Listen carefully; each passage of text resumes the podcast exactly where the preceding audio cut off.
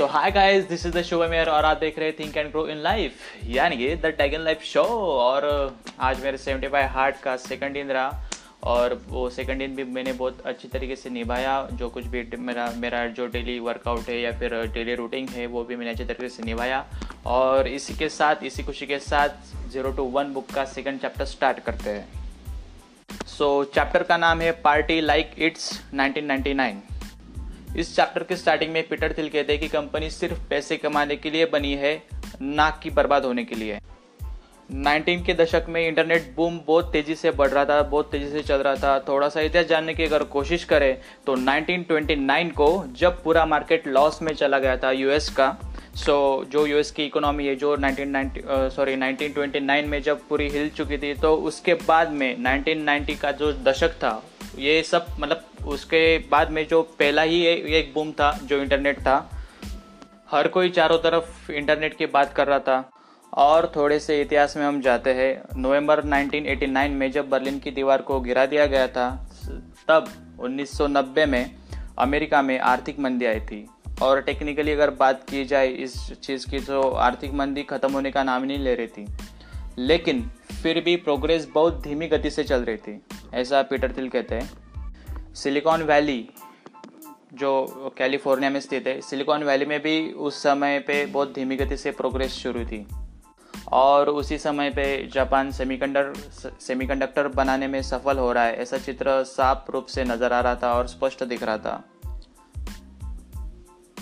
और इंटरनेट की शुरुआत भी अभी होने वाली थी और इसका कारण जो इंटरनेट पर जो कमर्शियली पाबंदी बनाए मतलब कुछ रूल्स के हिसाब से जो पाबंदी लगाई थी तो इतना अच्छे तरीके से इंटरनेट का यूज़ भी लोगों को पता नहीं था उस समय पे। इसका मेन रीज़न ये भी हो सकता है कि उस टाइम उस टाइम पे वेब ब्राउज़र भी नहीं था, ऐसा पीटर दिल कहते हैं। शायद उस समय लोगों को इंटरनेट की प्रति प्रेम ही नहीं था, यानी लगाव नहीं था, जितना आज देखने को मिलता है।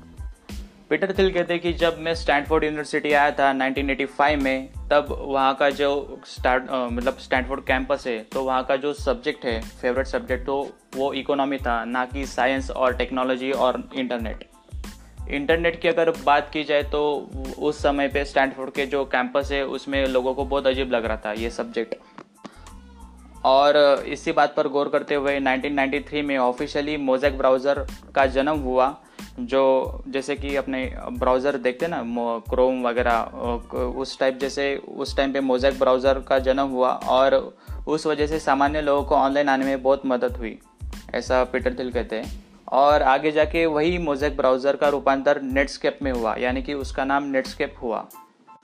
और इस नेटस्केप को बढ़ती हुई मांग को देखकर, लोगों की बढ़ती हुई ज़रूरतों को देखकर, इस नेटस्केप ने अपना जो ब्राउज़र है वो उसका आई निकाला और वो शेयर मार्केट में दाखिल हुआ।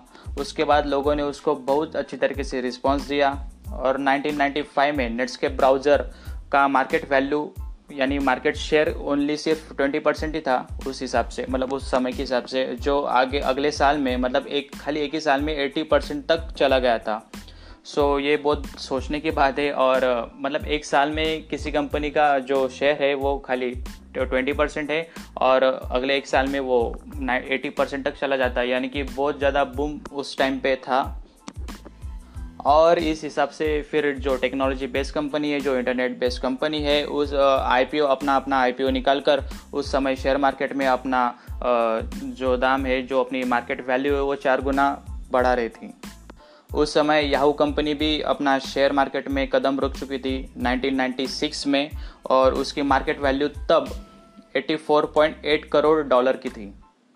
फिर बाद में अमेज़ोन भी शेयर मार्केट में उतरा और उसकी वैल्यू उस समय 43.8 करोड़ डॉलर की थी। सो so, बेसिकली ये सब बातें सुनकर इतना तो हमको पता लगता है कि डॉट कॉम का बूम मतलब यानी कि वेबसाइट्स का जो बूम था इंटरनेट का जो बूम था उस समय कितना पॉपुलर हो रहा था। जो कि इंडिया में अभी अभी पॉपुलर हो रहा है, वो सब 19 के दशक में हो चुका था वहाँ पे। और पीटर थिल बताते हैं कि 1998 से लेकर 2000 तक का मतलब ये जो तीन तीन सालों का जो समय है, वो सिलिकॉन वैली के लिए लॉटरी जैसा साबित हुआ था। क्योंकि जो निवेशक थे, जो इन्वेस्टर थे, उनको हर जगह पैसा दिख रहा था। और इंटर आने वाला जो कल था, वो इंटरनेट पर शिफ्ट होने वाला था। तो वो बात को ध्यान में रखते हुए हर कोई जो जो नए नए स्टार्टअप से इंटरनेट बेस पर, उनमें हर कोई पैसा लगाने के लिए तैयार था। और इस बात पर गौर किया जाए तो सब लोग इंटरनेट पर शिफ्ट हो रहे थे। सब लोग इंटरनेट बेस्ड कंपनियों पर इन्वेस्टमेंट करने के लिए रेडी थे। और इसी मार्केट में फिर अनऑफिशियल वर्क करने वाले जो लोग हैं, जैसे कि देसी भाषा में बात की जाए तो दो नंबर वाले, काम करने वाले लोगों की भी कोई कमी नहीं थी उस समय में और वो सब सिलिकॉन वैली में आ रहे थे। और स्टार्टअप बेस्ड कंपनीज़ को अच्छी फंडिंग मिलने की वजह से या फिर अच्छे शेयर्स के दाम जो मिलने की वजह से वो सब पैसा वो पार्टीज़ में ज़्यादा खर्च कर रहे थे। और मतलब बहुत सारा बूम उस समय इंटरनेट का और स्टार्टअप का बहुत चल रहा था नाइनटीन के दशक में। और बहुत सारे लोग अपनी अच्छी पेमेंट की जॉब छोड़कर स्टार्टअप कर रहे थे। हर कोई अपना जॉब छोड़कर कम से कम छः से सात स्टार्टअप बेस्ड कंपनी इसमें पैसा लगा रहा था या फिर छः से छः से सात स्टार्टअप खुद होके कर रहा था और मैनेज कर रहा था। लेकिन अगर आ, सच बात तो यह है कि जो कंपनी अपने आप को उस समय के हिसाब से जो सक्सेसफुल मानती थी उस समय के हिसाब से जो अपने आप को बहुत ग्रेट समझती थी वो एक एंटी बिज़नेस मॉडल चला रही थी। यानी कि उस जो स्टार्टअप की जो कंपनी थी उसमें एक बिज़नेस मॉडल नाम की कोई चीज़ ही नहीं थी। वो बस एंटी बिज़नेस मॉडल चला रही थी। ऐसा पीटर थिल कहते हैं। और डॉट कॉम नाम जोड़ने से अगर आपकी कंपनी की जो वैल्यूएशन है, वो रातों रात दो गुना हो जाए सो इससे ज़्यादा आश्चर्यजनक बात समय के लिए कोई नहीं थी। और उस समय के हिसाब से ये अच्छी लगने लगी थी लोगों को। सो पीटर थिल ऐसा कहते हैं कि 1999 में जब मैंने पेपाल स्टार्ट किया था तो मैं खुद डर रहा था। क्योंकि मेरा, हमारे खुद की कंपनी पर ही भरोसा नहीं था। इसका सिर्फ़ एक ही रीज़न है कि सिलिकॉन वैली का हर कोई मतलब किसी पर भी विश्वास रखने के लिए रेडी था। कौन सी भी कंपनी पर विश्वास रखने के लिए रेडी था और बहुत सारी फंडिंग देने के लिए भी रेडी था। सो पीटर थिल ऐसा कहते हैं आगे जाके कि मेरा एक पहचान का जो मेरा फ्रेंड था उसने मुझे कंपनी स्टार्ट होने के पहले ही उसकी कंपनी मतलब उसकी खुद की कंपनी शेयर मार्केट में रजिस्टर कैसे करनी है मतलब उसका आईपीओ कैसे निकालना है, उसकी पूरी प्लानिंग कर रही थी।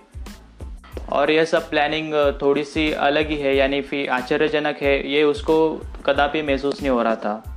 और पीटर थिल ऐसा कहते हैं कि अगर ऐसे इन्वायरमेंट में अगर आप अपनी बात रखने की कोशिश करें या फिर आप अपने अच्छेपन की बात रखने की कोशिश करें सो हर कोई आप पर मज़ाक ही उड़ाएगा? और पीटर थिल ऐसा कहते हैं कि पेपाल को हमको ऐसा टूल बनाना था कि ऑनलाइन इंटरनेट के थ्रू माध्यम से लोग पेमेंट कर सकें या फिर ट्रांजैक्शन कर सकें। पीटर थिल कहते हैं कि हमको लोगों के लिए एक ऑनलाइन ट्रांजेक्शन या फिर ऑनलाइन जो पेमेंट कर सके, वो ऐसा टूल निर्माण करना था और पेपाल पर हमने काम करना स्टार्ट किया और फिर पीटर थिल कहते हैं कि हमको लोगों को सिर्फ़ ऑनलाइन ट्रांजेक्शन जो कर सके ऐसा टूल हमको बनाना था, जो पेपाल के थ्रू हमने बनाना स्टार्ट किया और फिर, इसी मतलब इसी कल्पना से हम जन्म हुआ पाम पायलट टूल का। पाम पायलट एक ऐसा सॉफ्टवेयर था कि जो लोगों को ऑनलाइन पेमेंट करने में मदद करे। यानी कि लोग बिना किसी रुकावट के पैसे ट्रांसफ़र कर सके, वो भी ऑनलाइन लेकिन इस सॉफ्टवेयर का इतना अच्छा मतलब इतना ज़्यादा उपयोग नहीं हुआ, क्योंकि इसका रीज़न ये है कि उस समय यूएस के कुछ जर्नलिस्ट ने 10 ऐसे सॉफ्टवेयर की लिस्ट निकाली कि जो लोगों के एवरेज काम आती है। मतलब इतना ज़्यादा वो प्रॉफिटेबल नहीं है लोगों के लिए। और उस सॉफ्टवेयर में यानी उस सॉफ्टवेयर की लिस्ट में पाम पायलट का भी नाम था। इस वजह से लोगों का विश्वास धीरे धीरे से इससे उड़ने लगा और ये फिर से बुम इसका जो है वो खतरे में आया। फिर पीटर थिल कहते हैं कि अगर लोगों को फिर से लाना होगा तो फिर उन्होंने अगली स्ट्रैटेजी बनाई और जो अभी हम इस समय पे देखते हैं कि कैशबैक पाओ, इतना ट्रांजेक्शन करो या फिर उसको इनवाइट करो। सो ये सब स्ट्रैटेजी उन्होंने 2000 या फिर 2001 में उन्होंने पहले से पेपाल में अप्लाई की थी। और यही स्ट्रैटेजी की वजह से फिर से पेपाल यानी कि पाम पायलट टूल जो उनका सॉफ्टवेयर है, वो फिर से प्रॉफिटेबल बिज़नेस की और बढ़ चला। 16 फरवरी 2000 में वॉल स्ट्रीट जर्नल ने पेपाल का जो मार्केट वैल्यूएशन है, उसकी कीमत 50 करोड़ डॉलर बताए और उसके अगले महीने ही पेपाल ने फिर से इन्वेस्टमेंट की मदद मदद से, यानी फिर इन्वेस्टर की मदद से उन्होंने 10 करोड़ डॉलर खड़े किए। और फिर पीटर थिल ऐसा कहते हैं कि 2000 में, सन 2000 में हमको जो भी इन्वेस्टमेंट मिली तो उसकी मदद से हम पेपाल को सक्सेसफुल कर सके। और ये सब होने के बाद में आ, हमारा जो इकोनॉमिकल जो व्यवहार था वो सब हमने ख़त्म किया और कुछ ही समय बाद इंटरनेट का बूम फिर से डाउन हो गया। सब इंटरनेट बेस्ड कंपनीज़ के शेयर फिर से गिरने लगे और 2002 में सब लोगों को ऐसे लगने लगा कि ये जो इंटरनेट का जो बूम था वो बस ऐसे ही था और लोगों का विश्वास फिर से इन सबसे उठने लगा। और ये इंटरनेट दौर ख़त्म होने के कागार पर है ऐसा उन्होंने घोषित किया। और इस लेसन से उन्होंने मतलब जो कुछ सीखने को मिला उसमें से कुछ पॉइंट्स पीटर थिल ने बहुत अच्छी तरीके से बताए जो मैं भी बताऊँगा। सबसे पहला लेसन पीटर थिल ऐसा बताते हैं कि स्टेप बाय स्टेप आगे जाओ। यानी कि जो इस टाइम पे जो जो बूम चल रहा है वो ज़रूरी नहीं कि वो आगे भी ऐसा कंटिन्यू चले। सो so, इसके लिए हमेशा अवेयर रहो। So second lesson Peter Thiel ऐसा कहते हैं कि आपने स्ट्रांग और फ्लेक्सिबल रहना चाहिए। इसका इनडायरेक्टली ऐसा अर्थ होता है कि अगर आप कोई भी स्टार्टअप या फिर कंपनी स्टार्ट करने के पहले बहुत सारी लॉन्ग टर्म की प्लानिंग करते हो सो so, ये रीज़न स्ट्रांग और फ्लेक्सिबल होने का तो नहीं है क्योंकि जो स्ट्रांग और फ्लेक्सिबल लोग हैं वो ऐसा कुछ करते नहीं। इनडायरेक्टली अगर बात की जाए तो और इनडायरेक्टली पीटर थिल ऐसा भी कहते हैं कि जो कुछ भी आपके दिल में आता है, वो सबसे पहले इसका प्लानिंग और विजन लॉन्ग विजन देखने से अच्छा है। जो कुछ भी है, वो सबसे ज़्यादा मतलब जल्दी से जल्दी स्टार्ट करो और जल्दी से जल्दी उसको फेल करो। यानी कि उस आइडिया को एग्जीक्यूट करो और काम करना स्टार्ट कर दो। बजाय ये सोचने के कि पचास साल बाद मैं क्या करूँगा और फिर क्या जो कुछ भी है, आप समझ सकते हो शायद से। पीटर थिल कहते हैं कि ऑन्टरप्रेनरशिप को देखने का नज़रिया एक एक्सपेरिमेंट के नज़रिए के जैसा होना चाहिए। सो थर्ड लेसन इज़ अपने कॉम्पिटिटर से ज़्यादा ज़्यादा से ज़्यादा प्रगति करो। यानी कि, यानी समय के पहले ही कुछ ऐसे मार्केट क्रिएट करने का मतलब सोचो मत कि जो अभी अस्तित्व में नहीं है।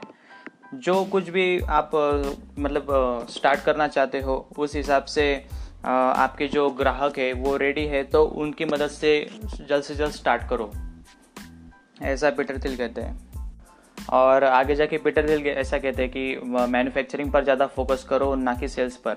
यानी कि इनडायरेक्टली अगर आपका जो प्रोडक्ट है, आपकी कंपनी ने जो बनाया है, और अगर उसके लिए अगर आपको सेल्समैन की ज़रूरत पड़ती है, या फिर किसी एडवर्टाइजमेंट की ज़रूरत पड़ती है तो उस प्रोडक्ट पर ज़्यादा से ज़्यादा काम करो। यानी कि एक अपनी कस्टमर जो लॉयल्टी है, जो उसको लॉयल बनाओ। यानी कि इनडायरेक्टली अगर बात की जाए तो कस्टमर को लॉयल बनाओ। यानी कि उसकी एडवर्टाइजमेंट करने की कभी ज़रूरत ना पड़ी। इतना प्रोडक्ट को उसको डेवलप करो। और पीटर थिल ऐसा कहते कि स्टार्टअप की दुनिया में ये सब मैंने चार बातें जो बताई है, जो चार लेसन जो मैंने बताया है, वो अभी भी इस दौर में भी ये काम करते हैं। और ये आपको ज़रूर सोचना चाहिए। अगर आप स्टार्टअप करना चाहते हो तो। आगे जाके पीटर थिल ऐसा कहते कि अगर आपके पास कुछ अच्छा प्लान है ही नहीं सो बुरा प्लान भी चलेगा, लेकिन आप एग्जीक्यूट तो करो उसको। देन सेकंड चीज़ ऐसी है कि कंपटीशन के मार्केट में आपको कभी भी प्रॉफिट नहीं हो सकता, और उसकी बहुत पॉसिबिलिटी बहुत कम रहती है। और लास्ट में पीटर दिल ऐसा कहते हैं कि बेचने का, यानी कि जो सेल्स का जो इम्पोर्टेंस है, वो मैन्युफैक्चरिंग के बराबर ही है। और इसी के साथ में चैप्टर टू होता है ख़त्म। और चैप्टर थ्री के लिए आप कल का इंतज़ार कीजिए और मुझे फॉलो कीजिए इस पॉडकास्ट चैनल को और मुझे सोशल मीडिया पे भी फॉलो कीजिए इंस्टाग्राम अकाउंट में, जो इसकी लिंक डिस्क्रिप्शन में है। एंड तब तक के लिए आपका बहुत बहुत धन्यवाद। आपने इतनी देर तक मुझे सुना और thank you thank you very much